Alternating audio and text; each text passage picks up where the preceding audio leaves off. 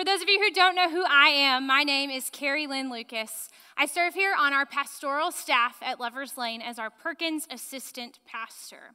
Additionally, I'm a student at Perkins School of Theology, working on my Master's of Divinity with hopes of continuing in this crazy journey that God has called me on into ministry. I want to say a word of welcome to all of you on this July 4th weekend, I think. Um, I don't know if it's this weekend or next weekend. But either way, welcome.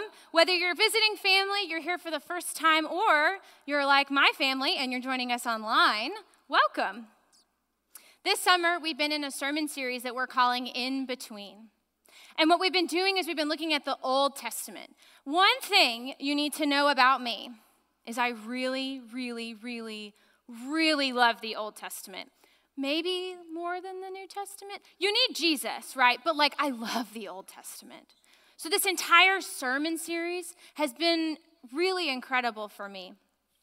We've been looking at the story of the Hebrew children of the Israelites in the Old Testament just after they left Egypt, they left slavery, and they're in this period for 40 years wandering in the desert before they get to the promised land. We looked at things like how God provides all that we need, like God provided manna and water for the Israelite people. But then we talked about how the things that God provides that were once a miracle, we maybe stopped seeing as a miracle. Manna and water became a pretty big source of complaining for the Israelite people. And last week, Stan was in here and he gave a great sermon that he titled Breaking the Cycle. And he talked about the rules that we may get in these desert seasons in our life, like the Israelite people got the Ten Commandments and a whole bunch of other laws. So I get to close out the sermon series, and you would think that I'd get the happy part, right? After hundreds of years enslaved to the Egyptians, the Israelite people, this guy Moses shows up and says, Hey, we're gonna leave. Talks to Pharaoh. Pharaoh fakes him out and says no, like 47 times. Then they get to go, but as they're leaving, the Egyptian army is chasing them. Moses raises the waters, which then fall on the Egyptians as they're following. Then they wander in the wilderness for a while. Then manna and water come out of nowhere. Then the Israelite people wonder where in the world Moses has gone because he went up the mountain and hasn't come back in a while. Then they build a golden calf because, well, they have trust issues. Then Moses comes down and sees the golden calf, and they get in trouble, and he breaks the Ten Commandments. So then he goes back up the mountain again and gets more commandments, more laws, and they wander around some more. So you would think, after all this, I get to preach on the happy part. I have news for you all. We're not quite there. I don't quite get to do the happy part. Our text this morning is a conversation entering into the promised land actually has this bittersweet moment. So, this morning, we're going to look at a conversation between God and Moses. The Israelites have new rules, and they're about to get new leadership as well. And we're going to see how Moses does with learning to trust God's promises in all seasons of his life. So, before we get going, let's stop and pray. God, thank you for this morning and the opportunity to gather together as your people. God, we thank you for the texts in our scriptures that have so much to teach us, both Old Testament and New. We pray that you would be with us this morning as we look at your word, God. May the words of my mouth not be mine, but yours for these people gathered here this morning. Amen. Okay, so small piece of background information before we get going. Our text today comes from the book of Numbers, chapter 27, but it references a story that's a few chapters earlier, so I'm just going to give you the quick overview. So in Numbers chapter 20, the Israelite people are without water. So Moses and Aaron go and they have a conversation with God. And Moses is given really simple instructions.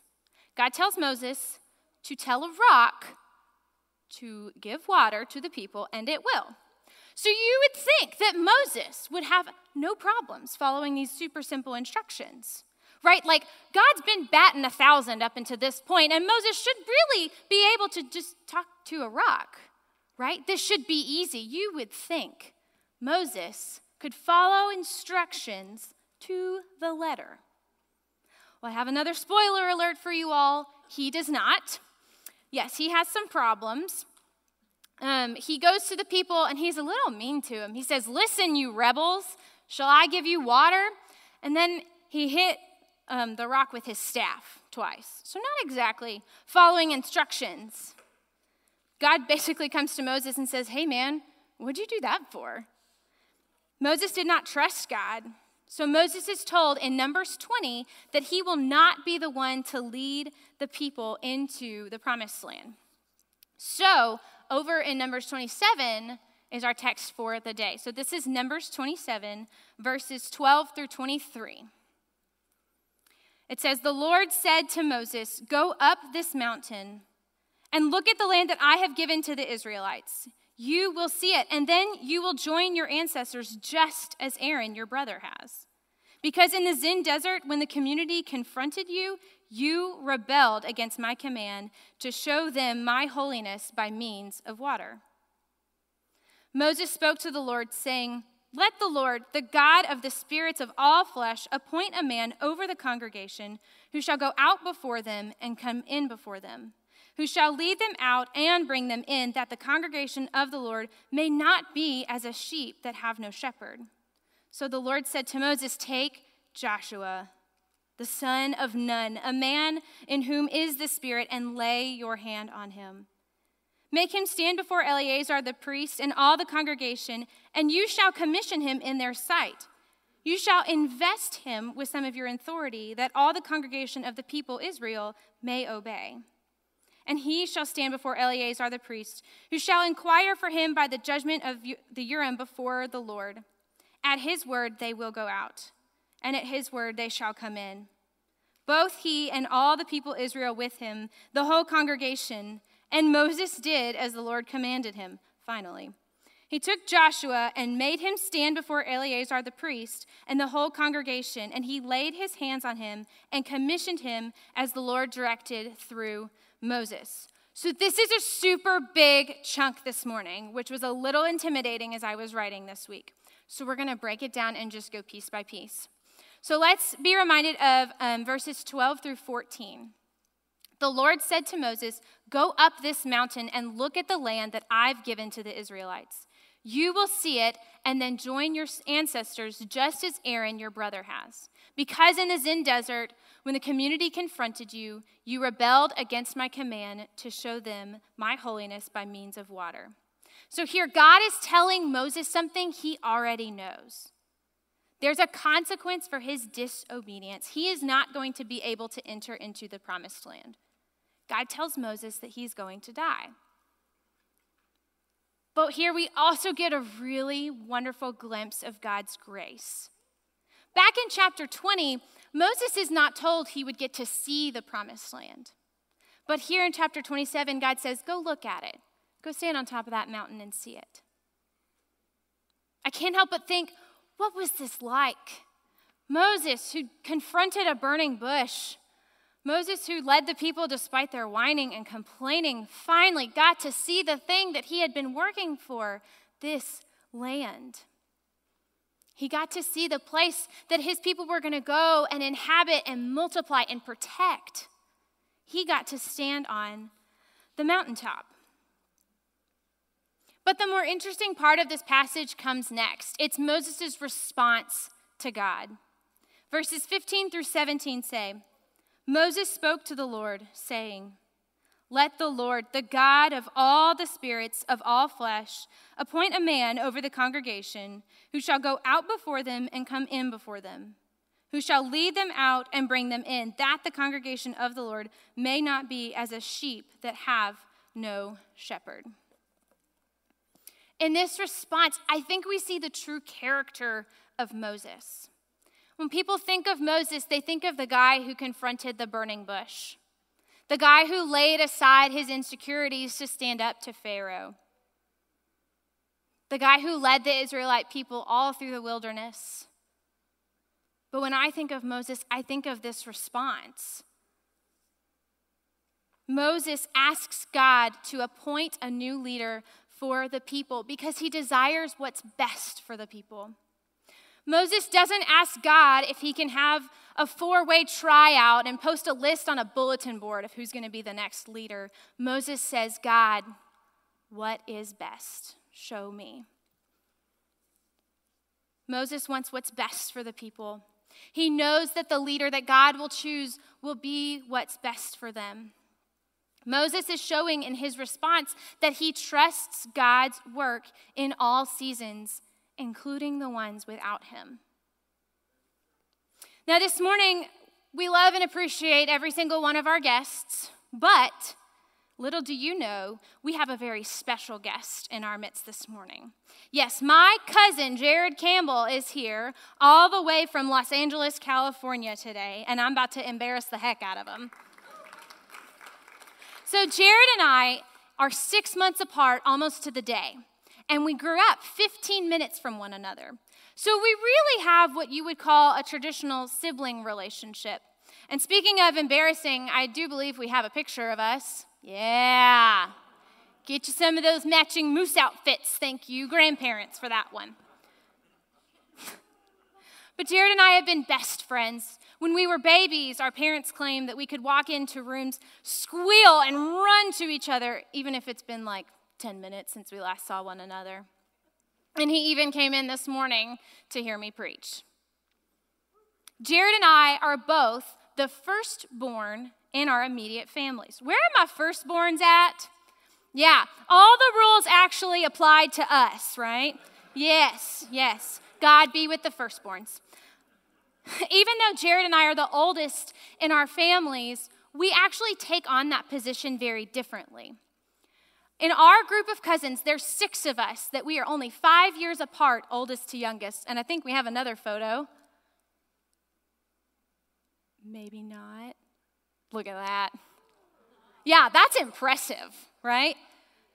Yeah. So, what's so cool about the six of us is we're all so different. And we've been close our whole life. Growing up only 15 minutes from one another, in the summers, we spent every day together. We'd have cousin sleepovers, and even now we've got this group Snapchat that we interact on every single day. But we're all very different. And within the group of our cousins, Jared and I play very different roles. Jared's role is typically to have sentences that start this way hey guys, I have a really good idea. My role is a little different. I'm usually the one over here going, no, no, no, no, no, that's not gonna work. I can tell you all the things that are gonna go wrong with that. What I mean is, Jared would say something like, I have a great idea. Let's turn the whole house into a jungle gym. We'll move all of the couches. We're gonna swing off the stairs. We're gonna jump onto trampolines inside. It's gonna be super great. And I'm going, uh, no, we could die or worse, be in trouble with mom and dad. I was, and still am often, the party pooper, putting Jared's plans on hold because we would either get hurt or in trouble. And it's a really silly example, I recognize that. But in thinking this week and preparing for Jared's visit, I thought a lot about this. In both cases, he and I are trying to do what we think is best for our family. Jared wants everyone to have fun and enjoy life, and I want us to stay safe and out of trouble. And honestly, for the longest time, I thought Jared was crazy. Why would you not want to be like me and like care about every single step that every single person makes and try to keep us out from getting hurt and trying to keep us from not getting trouble? But I realize now my way is not always the best way. Sometimes we have to listen to Jared and be fun and free. And yes, sometimes we have to listen to me and worry about safety a little bit. Sometimes what's actually best for all of us is somewhere in between all of this. Again, I recognize this is a silly example, but in our lives, in these desert seasons where we're wandering, I think we're really stubborn in our way of getting through these. Like Moses, we hit the rock with our staff because our way is the best way, no matter what others say, no matter what God says. But back in this text, Moses doesn't ask for a leader. He doesn't say, hey, God, find one just like me and it'll be fine. Moses says, God, I want four things. I want a leader that goes out before them a leader that returns before them, a leader that leads them, and a leader that brings them back. When you encounter desert or transitional times in your life, do you tell God how to fix it for you? Or do you ask God to lead you through these difficult times? Do we need to let go of our need for control for our way of doing things and let God appoint solutions?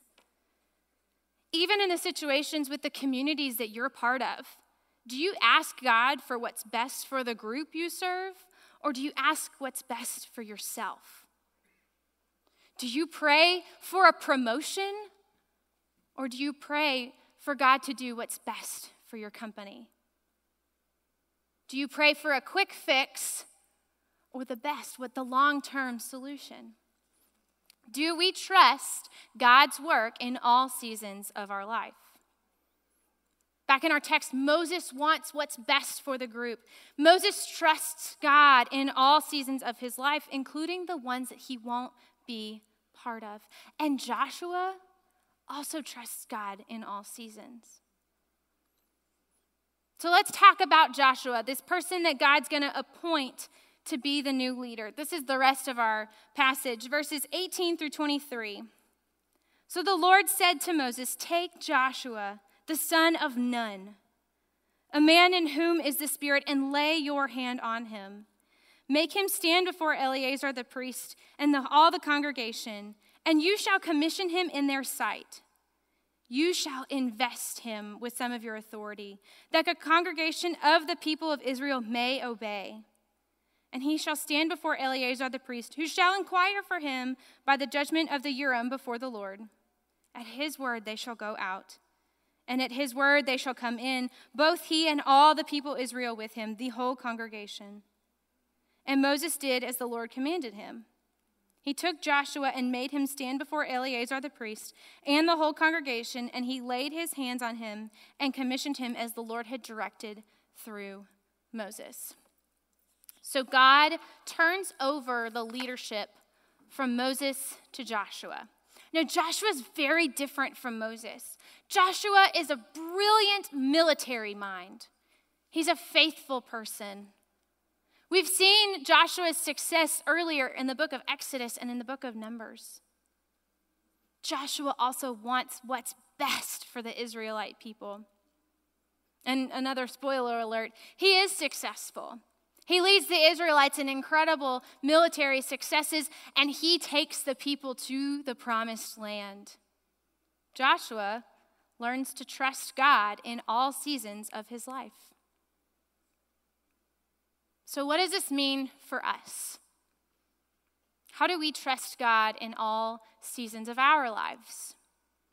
I got to talking with a friend about that this week, and we both agreed that when things are dark, when we're in a desert, that's when we're really good at relying on God. We joked and said we pray our best prayers in the pits. But when things are going right, we struggle to remember God.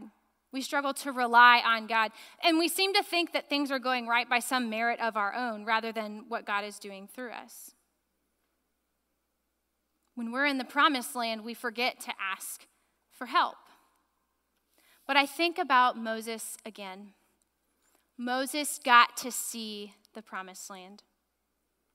He got to stand up on top of the mountain and see the thing that he and all the people had been waiting for this entire time but he continued to rely on God and show his need for God in all seasons. Right after being told that he can go look at the promised land, Moses says, What about a new leader for the people?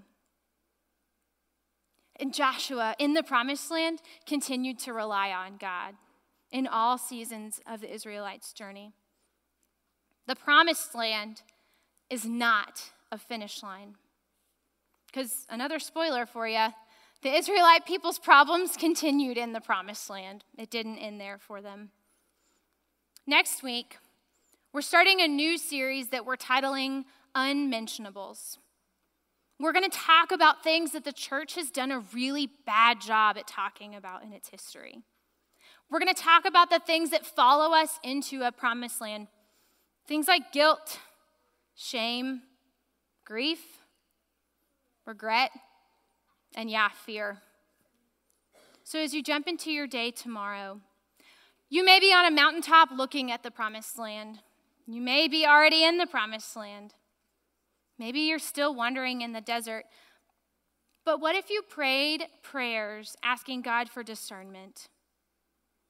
What if we asked God to clearly reveal our next steps for us? What if we asked God to show things that are best for us?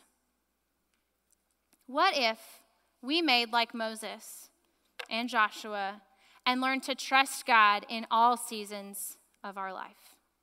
Amen.